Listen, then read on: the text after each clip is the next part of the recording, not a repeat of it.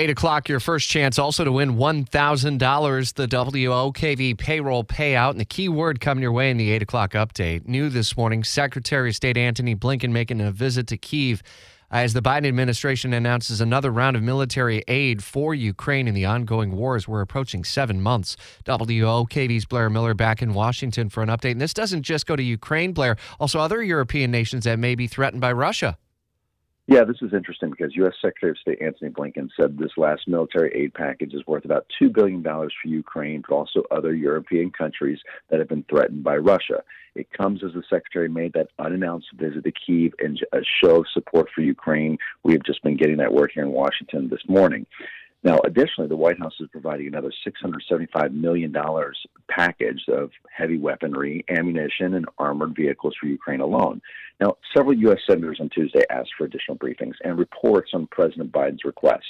They're not saying they're against this, they just want more information. Before this latest request, the U.S. has given more than $12 billion in funding to Ukraine.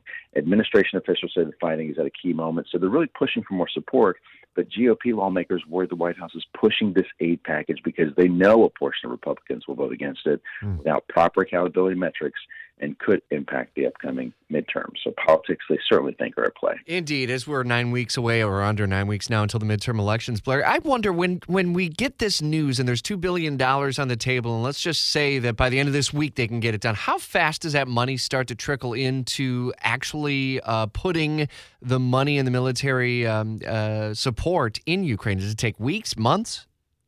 Yeah, it's really a good question because I think there's so much overlap with so many of these um, requests that have come through. So there certainly has been an overlap. The Pentagon has said, look, this isn't something we can give to them right away. They certainly, it, it takes time to get the, mainly the equipment over there or the ammunition over there. It's going to take some time.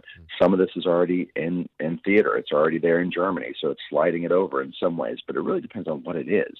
And I've asked that question to Pentagon officials before. They say it's not just like flipping a switch. It certainly takes some time. And it really depends on what they're talking about. Mm, indeed. Good insight. Appreciate it as always. Blair Miller, part of our team in D.C., checking in this morning on Jacksonville's Morning News.